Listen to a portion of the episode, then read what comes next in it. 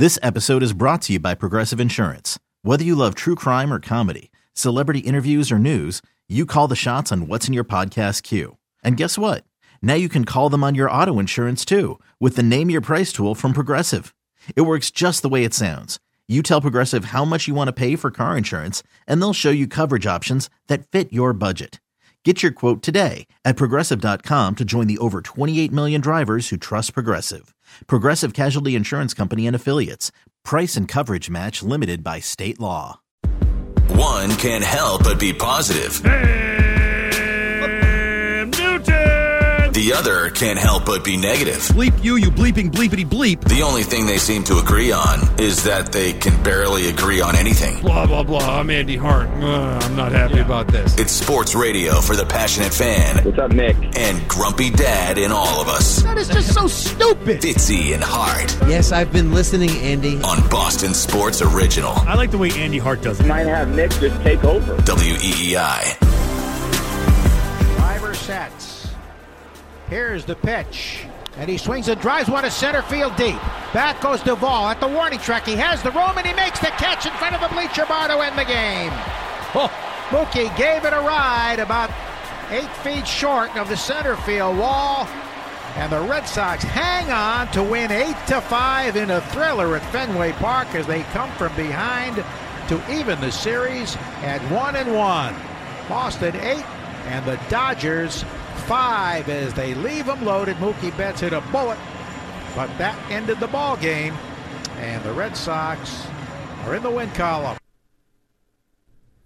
Oh, imagine how that would have gone over if Mookie had been the hero of the day once again for the Los Angeles Dodgers, but it was not meant to be. Your Boston Red Sox strike back, winning Saturday's affair 8 to 5 after dropping the opener in the Mookie homecoming series here at America's most beloved ballpark, Fenway Park. And speaking of most beloved, it is now time for Boston's most beloved radio show. Coming to you today from, of all places, America's most beloved ballpark. This is Fitzy and Hart coming to you from the Ford Clubhouse Fenway Studio. And the Ford Clubhouse Fenway Studio is brought to you by your New England Ford dealers and their Discover Summer Sales Event. With a large inventory in stock, now is the best time to trade in, trade up, and discover your best summer ever with Ford. That's right. From Boston Sports Original 93.7 FM WEEI, it is the Fitzy and Hart Show today, broadcasting from 10A to 12.30P, right up until the Mass Mutual Red Sox pregame show for the rubber match, the finale of Mookie's homecoming here, the Dodgers at Red Sox. That first pitch is 1:35 p.m. You can give us a call for two-way sports talk action at any point in today's program at 617 779 7937. The socials at your disposal at WEEI, at Jumbo Hart at Fitzy GFY. And of course, you can communicate with us on the text line at 37937. Today, we are armed with not one, but two fabulous producers. Coop is in the house over here with me, Cooper Leonard, and of course, Joe Braverman manning the ship back at 83 Leo. What's up, Joe Braverman? What's up, Fitzy? What's up, Hart? Glad to be back on the Sunday slate with you, too. Happy to have you back as well because we are from today, people. T minus two weeks from professional football. As a matter of fact, Andy, we are 168. I'm going to do the math right now for you. We are 342 hours away from kickoff between the New England Patriots and the Philadelphia Eagles. I can't wait to find out how you feel about that and everything Patriots related. But first, as always, Andy, we begin our Sunday program with everyone's favorite question about what went on in the wide world of Boston sports the past week. Andy, who won the week in Boston?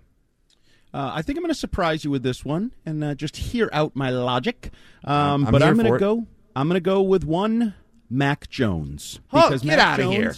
He won on two fronts. First of all, he did not have to play be- behind that putrid offensive line in the finale on Friday night in Tennessee, so uh, didn't have to get his ass whooped um, in a football game for even three snaps, five snaps, ten snaps, and by him sitting out, that allowed Bailey Zappe to um, as we might want to put it, dig his own grave because Bailey Zappe played the entire game essentially in Tennessee and was exposed for what he is. And I don't say this with any glee because I like Bailey Zappe. He's a backup quarterback in the National Football League at best. And therefore, Mac Jones gets to put to rest all the Zappe chants, all those bloggers that were doing like QB competition early in camp. Is Bailey Zappe sneaky winning the job? No, no, he isn't because he's a backup. And all those people that love to call our show, and I'd like to hear from them today, actually, please do call in and tell me how Bailey Zappe has a calmer head in the pocket, how he moves better under pressure, how he doesn't freak out, he doesn't turn the ball over. Please tell me how that works after watching Friday night's game. So, Mac Jones, you are now what we all knew, or the smart ones in the room knew, the franchise quarterback for now of the New England Patriots, and there is no one who can question that. Believe in Zappe. yes. Oh God, where did that come from? Was that Bradfo? No, that was actually uh, Chris Curtis. You're kidding. On inaccurate sports takes, call Chris Curtis. Now, to All be Chris- fair, this was from last year. It wasn't like it just happened. yeah, but it still was stupid. It was stupid Yeah. then and dumber now. Yeah, it looks even. It looks. Well, that's not the only morning personality from the morning show who thought that. I am going to no, no. ride the Bailey Zappe train, and I'm going to ride it hard. Excuse me. Whoa! Oh my No, God, Greg sounded so different morning. there. That was Greg's I don't voice was. Greg's voice has changed. Jeez. That is NSFW on a Sunday morning. Oh, that's Co- oh, that's Coco, right? So everyone on the morning show now gets a big old plate full of humble pie, as do so many others. Because I can tell you, uh, Bailey Zappe did not win the week in Boston sports. Now it's not his fault, just like it wasn't his fault in a lot of ways. Uh, in the opening game as well, just like it wasn't Kevin Harris's fault, though Kevin Harris is the lone running back to find the six point house uh, on Friday night in what was just a thrilling 23 to 7 affair from Nashville. My God, I think they need to build a new stadium just so they can burn that one to the ground after everyone was bored to death in the stadium Friday night in Nashville. What an It was what so a, good that we scrubbed the post game show from the Six Rings feed. We just didn't Yeah, want any. That's right. We nope. Andy and I were live Friday night. In case you missed it, with our immediate reactions to the affair from 11 p.m. to midnight. And I got to tell you, you missed a hell of a show. Just like if you missed the game on Friday night, that was a humdinger indeed. Andy, I know also Boston sports fans, or more specifically, Patriots fans, also did not win the week because there was really no joy in Whoville over the past week. You had the joint practices canceled following the Isaiah Bolden injury. And then, of course, now we see that another NFL preseason game was canceled after a fourth quarter injury to a wide receiver this time between Miami and Jacksonville. So then the game gets called abruptly. The joint practices are canceled. You and Mike Kadlick and others were down there for the final practices that you're welcome to record and be a part of in the preseason. And you guys both described them as sort of uh, uh, walk through adjacent or mild mannered, I believe some people describe them as. There was not a lot of intensity. And the carryover to Friday night was stunning. I too agree with you that Mac Jones won the week and won it by a mile because he didn't have and the crazy thing is you're right he didn't have to do anything. He didn't have to do a single thing. This is the the classic case of uh, when they say less is more or sometimes the the best choice or the best option is to do absolutely nothing at all. Uh, that was the case for mac jones. All he had to do was basically just walk through a couple of practices and then let the uh, very mid, as the kids like to say, the mid-level people behind him play that awful game on Friday night. Zappe definitely does not look like somebody that you can just strap the entire team or the hopes of a franchise to the shoulders of and say, "Go on out there and wing it and win it, kid."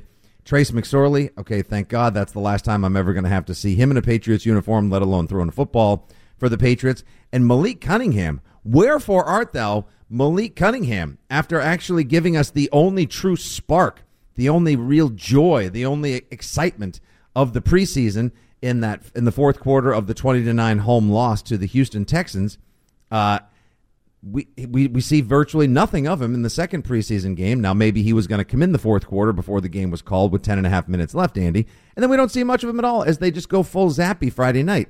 So Mac Jones, you are the starter. Yes, like you said, he is the franchise QB du jour, if you will. Uh, I can't guarantee you he's going to be the franchise quarterback next year as well, but it is all squarely on his shoulders.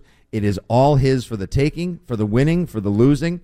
And that's, we're just going to have to ride out the Mac Jones trade all season long. I'm very curious if uh, other people at 617 779 7937 feel the same way. Are you more excited about Mac Jones? Do Patriots fans, you think right now, Andy, as we get into confidence levels coming out of the preseason, do you think Patriots fans are where they were this offseason, which wasn't a very good place as far as Mac Jones goes?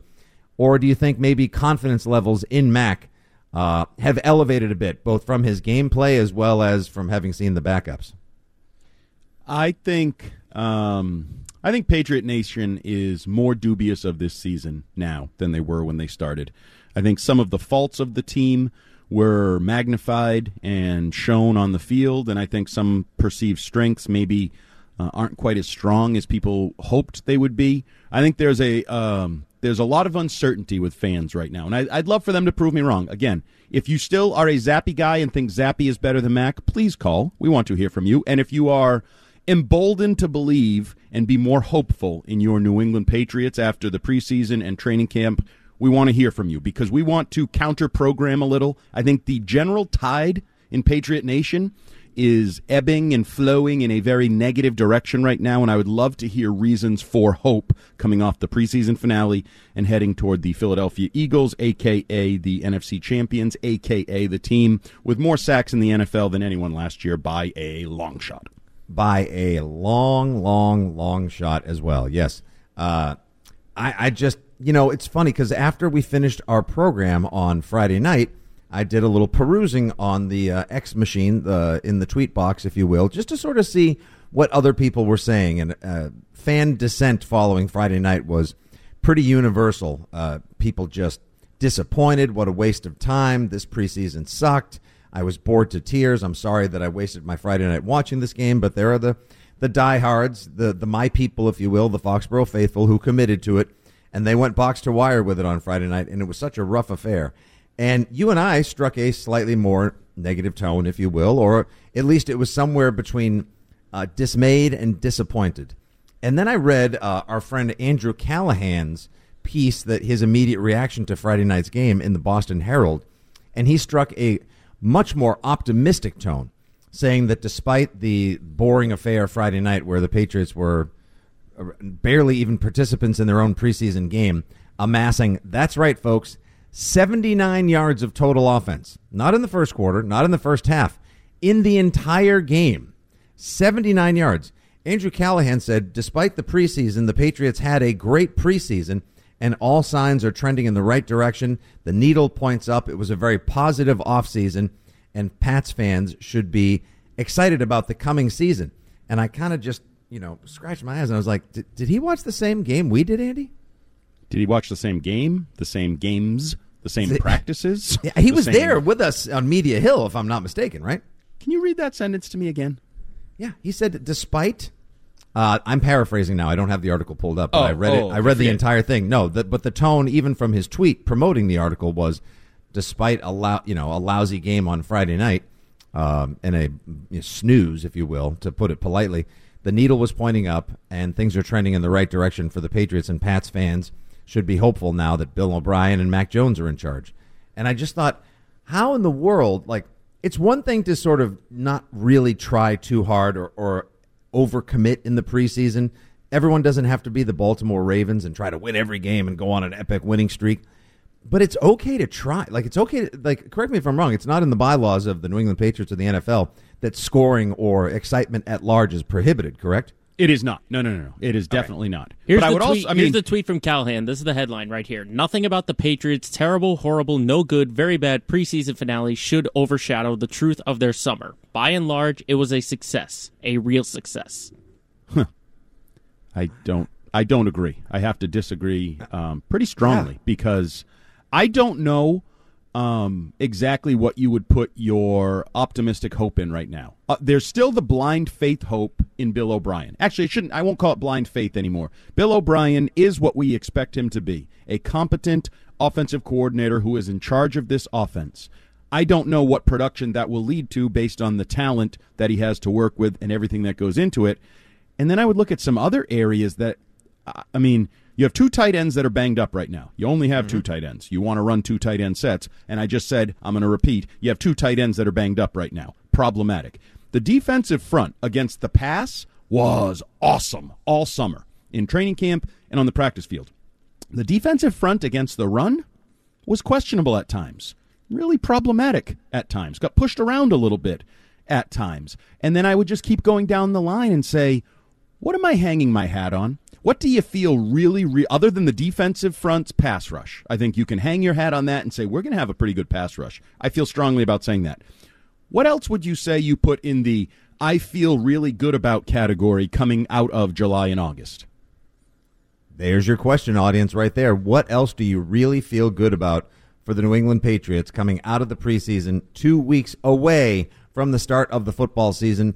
Football actually began yesterday, sort of with week zero in college football, and the NFL kicks off the fighting Irish. This Thursday. That's right, over in Dublin, no less. Kicking ass, taking names, and bringing a shillelagh home with them. Well, I mean, it was against Navy in, in Ireland, so that really Well, wasn't you, much of a you can only play the games that are in front of you. That's right. You can only play the teams that are scheduled against you, and the New England Patriots have a tough one, to say the least, and a tough month ahead of them as well. So there's your question, audience. Do you feel any better coming out of this preseason? Do you feel worse? Where is your concern level right now? We want to hear from you at 617 779 7937. That's the phone number. We'll take your calls. Andy and I will continue to analyze and discuss the preseason as I come to you today once again from the Ford Fenway Clubhouse studio. Seeing a lot of City Connect jerseys so far, a lot of Dodger blue because it has. Yeah, it's interesting how we've seen a, a lot more of the City Connect jerseys, but oh boy, there is already a lot of Dodger blue walking around the stadium today. It should be a good one. Go home. We don't want you here. As a couple of Red Sox fans heard you on the speakers and looked at me and went, "Fine, okay." Nice timing, Hey, Andy. hey, and the timing was perfect. If Hart and I, if anything, we are the great uniters and promoters of Boston sports and WEEI kind. Hey, it's Kaley Cuoco for Priceline. Ready to go to your happy place for a happy price? Well, why didn't you say so? Just download the Priceline app right now and save up to 60% on hotels. So, whether it's Cousin Kevin's Kazoo concert in Kansas City, go Kevin, or Becky's Bachelorette Bash in Bermuda, you never have to miss a trip ever again. So, download the Priceline app today. Your savings are waiting. Go to your happy place for a happy price. Go to your happy price, Priceline. Dog, just sum up the progress of your team from day one at camp to where they are now, getting ready to prepare for the regular season. Yeah, well, we'll see. we'll find out. It's, I think you ever know until you get out there and you know go against somebody else. So um, yeah, we'll see. We've improved, but uh, we'll measure it against another team here in a couple of weeks.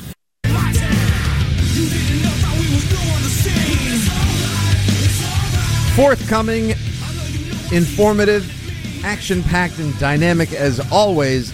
Patriots coach Bill Belichick in Nashville following Friday night's, now, what would you call it, Andy? Affair? Scrimmage? Uh, glorified practice? If that's an Uh, affair, I know why I'm faithful. All right, Andy's up one nothing on the zing so far. Boom! Boom! Solid. Can I go home now? Sol- so- uh, no. Well, I need two more hours out of you if you can. Thank you. Uh, I, you know, by the way, the rim Hmm. shot gets no love in this life. You know, because the second people play it after a joke, it usually connotates that that was not a terribly good joke. But at the same time, I thought that that was actually good. It used to be that you would get it in in the old vaudeville acts. It's a shame that it isn't what it used to be. The same can be said about so many things. There you go. Thank you. There you go. Lovely audience. Thank you so much. As you can see, the masses have gathered outside our Ford Fenway Clubhouse studio here as we come to you from America's most beloved ballpark. They like that one, Andy. Uh, yeah, I mean, geez, that game Friday night still, like, I know afterwards our immediate reaction was really glad I had to sit through that one. I told you, I admitted, even on the post game show Friday night, that I was sitting there stone cold sober and fell asleep in the third like at the end of the third quarter for like 15 20 minutes and my wife had to wake me up and like hey you got to do a radio show in 20 minutes. And i asked her did i miss anything? And she said nope this game Nope. stinks You're not the only one. I talked to some parents yesterday uh, at a, uh youth football game, and it was like, "Yeah, I fell asleep in the first quarter. Oh, I fell asleep in the second. Like everybody fell asleep during that game. Oh my god, that was visual Ambien. It just was like the I slept like a baby that night as well. Uh, but our question to you to start the program off today on the Sunday Fitzy and Hart with you till twelve thirty until the Mass Mutual pregame show before Sox and Dodgers at one thirty five today. Of course, that pregame show hosted by the great Mark Dendero. Our question is: Are you more excited or are you more concerned about the upcoming Patriot season coming out of a preseason that had seemingly more downs than it had ups, and there was no true entertainment value or excitement to be found. Andy, we go right to the lines. Of course, the Foxborough faithful and the WEEI listenership is activated at 617 779 7937. We begin in line one today, Joe. Let's go to David in the car. Good morning, David. Hey, good morning, guys. So, yeah, that game was tough. I, I did those off a few times on. I, I am excited ab- about you know the Patriots and, and not so much the preseason. I mean, what we've been seeing and stuff like that. But what I'm excited about is that you have a quarterback. I am on Mac Island. I, I do believe in Mac Jones. And we saw the first year what he was capable of doing. Last year, it was just a completely waste of, of a year. And now that we have a real offensive coordinator, and, and when we do have some, you know, we don't have aces, but we do have we do have some good players around them. And, and the fact that you have this offensive coordinator who's going to come in here and and I believe he's in the same page as Mac. Mac is in the same page as him, and that's huge. You got to have that. If you don't have that, it, it falls apart. And that obviously we know what happened last year. So I, I think people that I ran for a surprise this year. I think is going to do a lot better than than most people think. I think the folks are on the fence about going to Mac Island. They're going to be falling onto that to onto that island because I think the Patriots are going to have a lot better of a year than most people are giving credit. And uh, and and I don't want to judge it on the preseason because you know I mean the Broncos looked great yesterday. I was watching that game. Are they going to look great when the season starts like like they did last year? They didn't look great. So the Jets, Well- everybody's hung up on them. You know, we, we have to wait and see. Um, I, I would say though, if if you are going to say Billy O'Brien is the reason the Patriots are going to be good, then you probably have to say that Sean Payton is the reason the Broncos are going to be good. Yes, yes, I, I do believe that. I believe that the Broncos are going to be a better team this year because you have Sean Payton. You have right. You have a good coach. Uh, in in in the Patriots, yeah, we always had a, a great coach. Don't get me wrong, but I think with the fiasco that that was there before for one year, now that you bring a guy who was here before, who who understands the system, understands the the. the Who's a coordinator? That's what he is, and and He's that's actually done the job does. before. Exactly. You know, Yeah. it's a exactly. I, mean, yeah. if you're a bricklayer, you're a bricklayer. You don't do electricity. You do bricklayering. That's what Mhm. you do. I mean, it's you don't put Mhm. somebody in offensive coordinator when they're not. I know, and that was a massive Yeah, mistake, and I it did. feel. Yep, and Thanks thank for you the call, for the call, David. David. Appreciate that. Uh, I think everyone feels the same way. I think Andy, you and I ran with a similar metaphor last year on the Six Rings post game show and the podcast as well. And if you haven't yet, please give us a subscribe. Smash that subscribe button for all the latest Patriots news, analysis, and so much more. Six Rings and football things on the Audacy app, Spotify, Apple Pods, and wherever awesome football talk can be found. We ran often with uh, if the refrigerator breaks, you don't call your mechanic. And if the car is having trouble, you don't call a plumber. And yet, for some reason, that's how everything was reverse engineered last year. Uh, I get people having confidence in a rejuvenated Mac Jones. You and I pointing out at the top of the program today. He may well be rejuvenated. He may have his confidence back in place. But A, he doesn't have much behind him. So I guess that's he that gives him the de facto default starter nod, though we have seen him look sharper this preseason. But having legitimate concerns over will there be too much expected of him? Will there be too much expected of Bill O'Brien, especially given this offensive line? Like, it doesn't matter how quick Mac is. It doesn't matter how strong his arm is. It doesn't matter what his processing speed is. It may not even matter the decision making and the play calling and the creativity of Bill O'Brien because if the line folds like a house of cards or a cheap poker table in a second or less, then then there's really nothing to even be concerned about because or rather it's going to be just nothing but concern Andy because you can't do squat if your offensive line can't hold their blocks. Yeah, I continue to say uh, we all thought there were going to be questions about Mac Jones, Bill O'Brien, their marriage, the weapons, the new scheme, all of that. I don't know that we're going to ever get to those questions the way the line is. Actually, right now, you absolutely cannot get to those questions before you figure out, and this is what I led off my Sunday 7 on WEEI.com with this morning. The biggest question is the offensive line, and there's not a close second. It's unanimous. Optimists see it that way, pessimists see it that way. And until you get five guys out there doing their job on a at a competitive level, all the other stuff, oh, DeVante Parker, is he good? Or oh, is Kendrick Bourne going to bounce back? Or is Zeke good on the goal? None of those things are going to be part of the conversation until Adrian Klemm and his fellas figure out what the hell is going on up there. Yeah, they have so much work to do. I, I just I, I said it Friday night. I wrote about it last week on dot .com. There was such an affordable, such a cheap, such an easy, easy available option out there for the taking. Quarterback? You wanted Trey Lance? Uh, we'll get to that a little bit later. although, I, although if I'm the Patriots, I would have been in on him because they he was given away for a song as well. But I'd take him, uh, move him to running back, and never look back. Yeah, you know what? Maybe he could play wide. Maybe he's your better Malik Cunningham as well. I mean, the guy can Mm, obviously touche. run. He's got he's got four four speed, uh, but now he gets to go learn behind Dakota Prescott, Mike McCarthy, and the Dallas Cowboys. We'll get to that in a little bit, but uh, yeah, geez, uh, I just I, I I don't understand why Arizona was moving on because they have this crazy thing, Andy. They seem to have uh, depth at offensive tackle. They have a bunch of you know studs and starters. Kelvin Beachum. Uh, they just drafted Paris Campbell, Ju- uh, not Paris Campbell. I'm sorry, Paris Johnson Jr., DJ Humphries, ten year starter.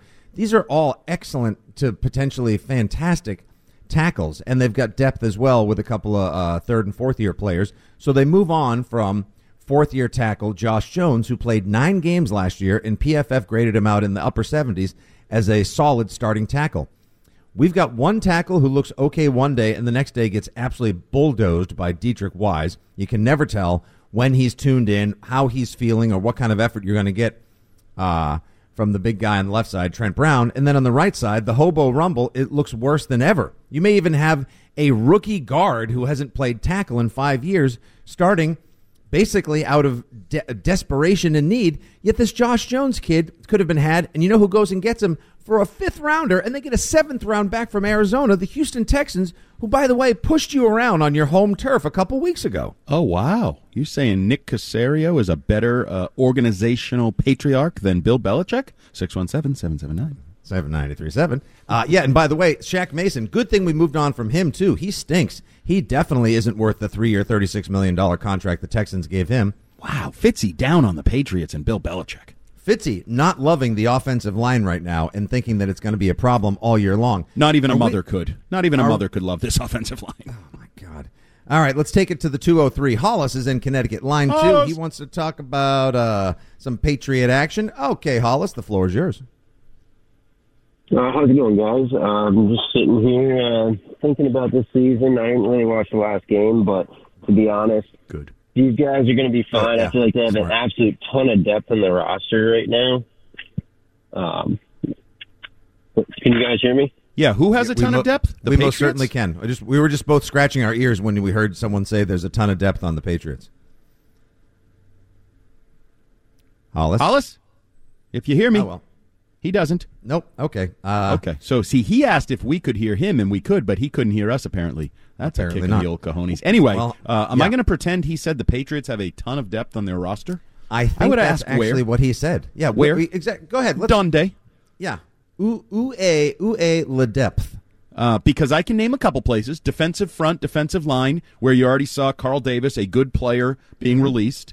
I was Um, surprised by that, by the way. If we're, I mean, we're going to get into potential cut downs, and we'll go over yours and Mike Kadlick's uh, projected 53 man roster. But I always thought Carl Davis was a solid, uh, not overly paid, dependable defensive line backup. Like he's He one of the big dudes who's been floating around the last couple of years. So I wonder He why is. he was one of the first cuts. Well, if he played running back, tight end, cornerback, linebacker, offensive line, he'd be still on the team. Unfortunately, he plays on the deepest position on the team, defensive line, defensive front, and that's my point. Other than that, I mean, I guess you can say they're deep. This is the new thing at wide receiver. They're really deep. They got seven. They have a log jam. The Boston Herald says.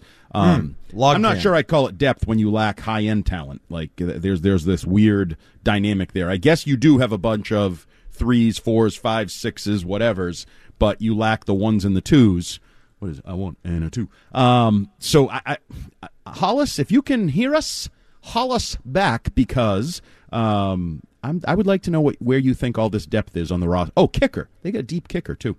Yeah, they have. Okay, there's a kicker. I mean, is that the most compelling battle right now uh, between Chad Ryland and Nick Folk? I have a feeling Nick Folk is actually going to make the roster because trusting a rookie kicker who missed what was it, three or four kicks in a row at practice this week, including one, if I'm not mistaken, Andy, that was described as being so far left it would have missed a second set of goalposts. Oh yeah, no, no, no! It missed the big net behind the goalposts. It was horrific. now the next day, Nick Folk missed three as well. So you had two kickers that kind of stumbled competitively into the final. I, I would never keep Nick Folk on the roster. I actually think I would be doing a wink, wink, nod, nod. We're going to cut you, but you hang around and you may collect a paycheck soon if you know what I'm saying, kind of deal. Um, But you drafted a kicker in the fourth round, so you clearly expect him to be your kicker for the next three, five, eight years. Um, I think you just give him the job. I also think if this were a Super Bowl team, maybe I would want the veteran I could rely on. This is a 500 team at best. Start the process of building faith in your rookie kicker by giving him the damn job. Oh, So they're going to go eight, eight, and one. You heard it here first. Andy Hart says Yep. they are a 500 football team. I'd take that, Book by it the right- way. Yeah, so would I. At this point, right now, the way I enough- felt, the way I felt Friday night into Saturday morning when we were doing that post game show, I would absolutely do cartwheels over eight, eight, and one.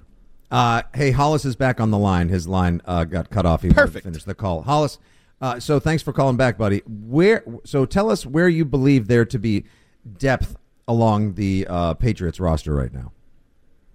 So Patriots roster depth that I see right now currently, you guys mentioned before about the defensive line. It's not that they're like crazy strong like a star player anywhere, but they have a lot of depth on the D line, linebackers with a lot of youth and what I believe is, is more athleticism now, which is going to help them. Not that high talent, the guys weren't great in their days and stuff, but it did slow the game down. And I mean, there was a little more running in that time, so it still made sense. Uh, but I think Bill's really changed over. He's gone over like even with a guy who knows how much he sees the field, but like a guy like Mack Wilson, uh, senior, I think it is, or junior, or whatever. Um, Senior. that guy's pretty good, flexible, can really do a lot. So just stuff like that where they have guys that are really more lengthy, especially even in the DBs area and stuff like that. I actually think as long as Jalen Mills has a good season or above average season, we all know from the Eagles times how it's pretty rough for him, the cornerback, uh, getting burned a lot. But we'll see how that goes, and I think that could really tie into them doing well, especially defensively.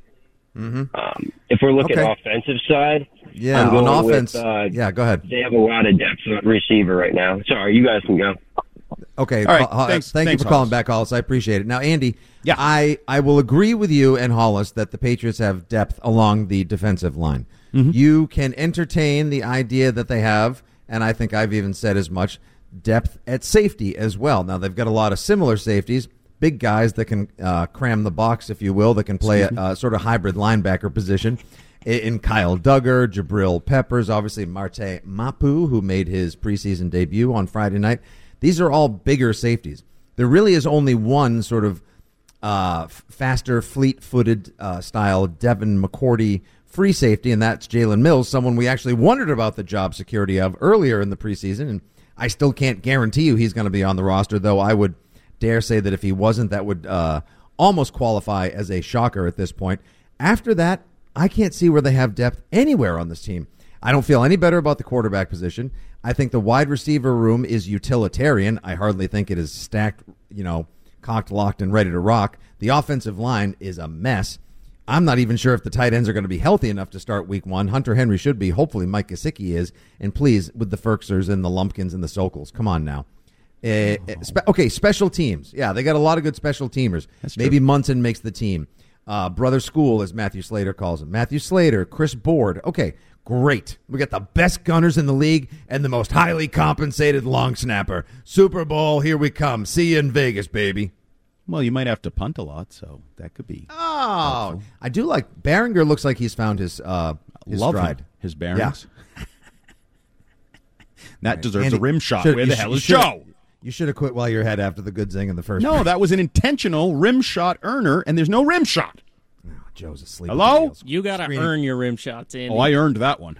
Andy, you just got a very curious look from from some Dodgers fans standing outside the studio. Boo, Here go home, Blue, go home. Yeah, get out of here, Dodgers. You know what? They're all very happy looking and handsome. That's the thing. Yeah, and they're nodding at me, and they've Yeah, got because like their team is good. They Yep, have a and they movie com- we don't. And they've got all this stuff called like sunshine and joy and nice weather and everything. Meanwhile, it's been freaking Portland, Oregon on Seattle here all summer long, and I got to see these guys and their playoff aspirations and their recent World Series rings coming in and showing off at my ballpark. They're killing me. Relax on the weather a little bit. They did have. And a by the way, the, the a- entire family standing outside the window looks like Justin Herbert clones. Can any of them throw? Because we could use them.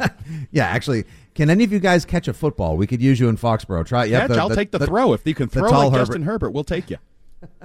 Uh, let's go back to the phones. Mike is up in New Hampshire. He wants to talk Patriots, especially offensive line. I'm here for it. What's up, Mikey? you guys have nailed it this morning. Um, you could bring Randy Moss and you could bring the greatest receivers in you could they could run a great route. If the ball never reaches him because the quarterback is on his back, it's no good. You can't evaluate Mac Jones right now. You can't even evaluate Bailey frickin' Zappe. They have no offensive line. We can only hope that supposedly the line that's going to get healthier gives us something. They're horrible right now up front. They even want to run the ball, but with no holes opening up, you can't do it. Uh, my biggest question now is is there nepotism going on in this club with Bill Belichick, meaning his son is on the defensive side of the ball? Draft choices one, two, and three. One of them needed to be an offensive lineman, are all defense. And as a matter of fact, draft choice four is a kicker. Now, I like the draft choices. I just don't understand why they don't address, in my opinion, as a longtime coach, the most important position to make an offense move the football. Because, Andy, you're right. This is out of every five drives, four of them will be punts. So, yeah, go out and get some good special teamers because this is a five win team at best that'll punt the football all the time. And that's probably why they invested so heavily in special teams and defense because that's the only way they're going to hold on in a turbocharged AFC East. Mike, I appreciate the call. Enjoy your Sunday as well. We got more calls lined up here, Andy, at 617 779 7937. Hang on, guys. We will get to you on the other side. Just got to pay a couple of bills and razz some more Dodgers fans standing outside of Fenway Park as we come to you from our Ford Fenway Clubhouse studio. It's the Sunday edition of Fitzy and Hart on Boston Sports Original 93.7 FM, WEEI. First and 10 for the Giant 14. Rodgers with the fade for Wilson and the touchdown. To my point, he threw an absolute dart. That was covered, Bob, of Aaron Rodgers. Here it is, close up. Receiver looks back. He catches it in stride. And to think that Garrett Wilson won Offensive Rookie of the Year without real competent quarterback play Yeah. last year.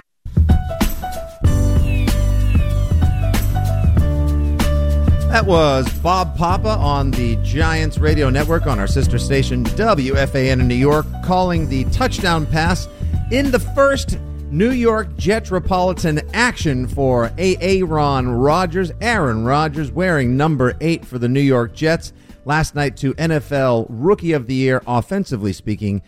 Garrett Wilson for the Jets, who emerged victorious over the Giants in the pretend season battle for New York. They will obviously hook up later as the AFC East plays the NFC East this season. You're listening to Fitzy and Hart on 93.7 FM, WEEI, and WEEI.com. 617-779-7937 is the number to call in and weigh in with your expectations, concerns, and more for the New England Patriots as they emerge from their preseason one and two. And of course, that one was the abbreviated game in Green Bay last Saturday night. Uh, back to the phones we go. Andy, I have many thoughts on the Aaron Rodgers situation and why, as I head into my first fantasy football draft today, hearing their analysis between Carl Banks and Bob Papa makes me think maybe Garrett Wilson should be the number two draft pick overall after unanimous number one pick Justin Jefferson. That guy might about to be set to go off this season. Let's go down to the 401. Matt is in Rhode Island. He wants to talk Patriots. We love it. Hi, Matt. Hey, you doing, guys? So you guys mentioned it before. How, how does Bill Belichick not pick up the phone and call uh, Monti, what's his name from Arizona, who he knows, and he's like, "Oh, you guys are having a yard sale. Is there anything I might be interested in?" um, this, this is this is this is what I'm saying about like his. eh, I don't really understand it as a general manager. Like it's kind of a fireable offense, actually. Like obviously not in this case, but like you need a guy in the seat making those calls. I mean, it's as simple as that. Um, the guy that they took from the Bears, who they had benched, the Bears had him benched all year last year. Like you give him a you give him a raise, and guess what? He still stinks. Um, but here's my point of my call is this. Um, so everyone's kind of like getting you know higher on the on the offense. Hart, you were saying it like um, everyone's like, you know Bill O'Brien's going to bring this offense to a new new level. Max feeling more confidence. All that might be true, but what, what happens when things don't go well in like the first four to six weeks? Doesn't that, all that confidence erode? And like, is Mac that Mac showed me last year that he's, he he might not be that guy that can take that weather that storm. I think there's a lot of a lot of built baked in confidence to what the offense is going to be.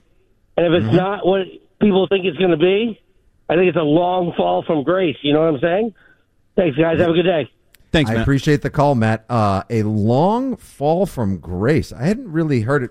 I hadn't really heard it put that way as well. But that's a great point. It sort of dovetails off of my point earlier about why wouldn't you try to make a move for Josh Jones? Because a you don't have any tackles signed on the roster next year. Period. Actually, you've got Calvin Anderson who hasn't even seen the field at this point. He's been uh, out with an NFI non-football injury, I believe, Andy, for the duration of the preseason. I believe it's actually illness for him. I think he's Oh, dealing with okay. illness. Some sort of illness, a non-described illness. Obviously, the wealth of information that Bill Belichick would gladly share about anyone's medical condition down in Foxborough keeps us up to date, as always, with one of their prizes of the offseason, or so Matt Groh told us as they decided to go quantity over quality at the right tackle position. And you have Conor McDermott signed next year. Why you wouldn't pick up the phone and try to see if you could get Josh Jones? I mean, if he went for a fifth and he came with a seventh back, my God, how would how wouldn't Belichick just offer a sixth period or do a similar deal as well? Yeah, like Matt put it, they're having a yard sale down there because the Arizona Cardinals are going to be a largely non-competitive team this season. You need tackle help now. You need tackle help in the future as well. And and it has me wondering this, Andy, as we have largely praised or at least given compliments to the New England Patriots draft. A lot of people loved and went over the moon for the value. Like, I can't believe Christian Gonzalez fell to them at 17. I love this Keion White guy. He's an action figure. He's a bulldozer. He could be the new uh, Aaron Donald or, you know, Bruce Smith if you give him a chance. And, oh, Marte Mapu, he's going to be great. And then, you know, kickers and special teamers in the fourth round. Did the Patriots, by chance, as we have largely praised this draft, it's uh, I was raised by a, uh, a couple callers ago. I wonder now, seeing the preseason offensive struggles they've had, did they actually do the team a disservice? And Mac Jones and Bill O'Brien at the same time, did they do a disservice by not loading up at all in the draft on any offensive skill players, or especially the tackle position? I know they went big at guard with Mafi and Sow later on, but Tackle, did- tackle, tackle, tackle, tackle. Get a freaking tackle. Thank you, Mego. You speak for all of us at this time, young lady. I mean, I'm I'm starting to wonder, like, or at least it's a nagging concern. Like, there's no Garrett Wilson on this team. Yeah, they got lucky with Rhamondre a couple years ago, but would it have killed anybody to maybe? I don't know. They got they got Ty, uh, Tyler Kraft and uh, Luke Musgrave out in Green Bay, so they got young, speedy tight ends. They already had a good tight end up in Buffalo, but that didn't make them fearful of drafting another one. And Dalton Kincaid has been one of the stars of the preseason in the AFC. I just can't help but wonder now, Andy. Did yeah, this was an potentially do a immediate disservice? This was an immediate criticism after the draft. Why'd you go defense, defense, defense? And especially the second two. First one was an obvious need. You had two massive needs heading into the draft: tackle and cornerback. You needed a starter at both. You picked a starter at cornerback. You got good depth. But after that, and and um, the the offensive high end weapon was a fun consideration. I was on the Zay Flowers train. He's having a great summer in Baltimore. Oh. But once you went cornerback there, you had depth at wide receiver. You don't have a tackle. You didn't have a tackle. You may not have a tackle moving forward. That to me would be the criticism. Was there a tackle that you could have gotten in the second or third round and plugged that person in and had and felt better about the bum fight as you call it at right tackle? no no sure thing, right? He's still a draft pick. You Yep. don't know, but just feel better about sort of the high end competition of the bum fight. And I think that's legitimate because we're talking about how deep the defensive front is. We're talking about how deep the safety position is now, depending on what you see Mapu as long term. Whereas, could you have gone tackle second or third round and really maybe altered the conversation that we we're having this summer, right? They, Bill Murray is a former defensive lineman who's been taking a lot of snaps at right tackle of late. That's how Right. bad Bum things talk are. early. Why are we talking bums? Tackle, tackle, tackle, bum, bum, bum. Yes, we call it the bum fight, or now it's turned into the uh, the more appropriately named Hobo Rumble. By the way, you at the guys are talking tackle about the. Pats have depth uh, at receiver. They don't have depth according to a 508. They have width at wide receiver.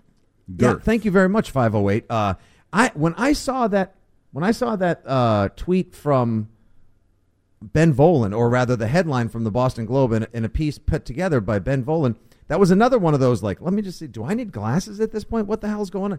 Depth at receiver, and they should maybe move on from somebody From who? I mean, you, with with Kendrick Bourne and Juju Smith Schuster and DeVante Parker, you've got like a solid middle class of receivers right there, like guys that are cut out to be complementary receivers as twos and threes. Stink, now, obviously, stank, stunk.